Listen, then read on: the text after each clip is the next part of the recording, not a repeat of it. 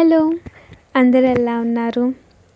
పోయినసారి మనం విక్రమాదిత్య మరియు బేతాళుడి కథ ఎలా ప్రారంభమైందో చూసాం ఈరోజు మనం మన మొదటి విక్రమాదిత్య మరియు బేతాళుడి కథని చెప్పుకుందాం. ఈ రోజుటి కథ ఎవరో ఆమె భర్త. అనగనగా ఒక ఊరిలో ఒక పూజారి ఉండేవారు.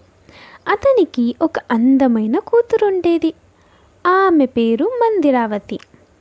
ఆమె వయసుకి వచ్చినప్పుడు ఆమె పెళ్ళి గురించి అతను ఆందోళనలో పడ్డాడు. అదే సమయమున ముగ్గురు బ్రహ్మచారులు అతని వద్ద వచ్చి అతని కూతురిని వాళ్ళకిచ్చి వివాహము జరిపించమని అడిగారు. అలా చెయ్యకపోతే వాళ్ళు ఆత్మహత్య చేసుకొని చనిపోతారని చెప్పారు. పూజారి దీనివల్ల ఎవ్వరికీ అతని కూతుర్ని ఇచ్చేలేదని నిర్ణయించారు. ఒకరోజు మందిరావతికి తీవ్రమైన జ్వరం వచ్చింది. ఆ జ్వరం వల్ల ఆమె మరణించింది.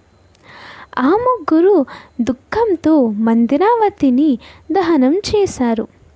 వారిలో ఒక్కరు అక్కడే ఉండాలని నిర్ణయించారు. అతను మందిరావతి బూడిద మీద పడుకున్నాడు. మరొక్కరు ఆమె ఎముకలను తీసుకొని గంగానదికి వెళ్ళారు.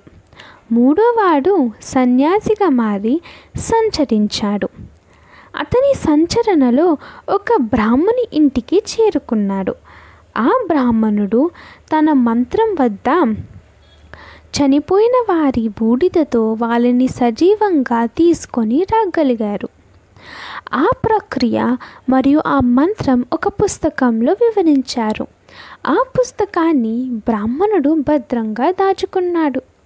ఆ బ్రాహ్మణుడి ఇంట్లో నివసించి ఒక రాత్రి ఆ మూడోవాడు ఆ పుస్తకాన్ని దొంగలించి మందిరావతిని దహనం చేసిన చోటుకి తిరిగి వచ్చాడు.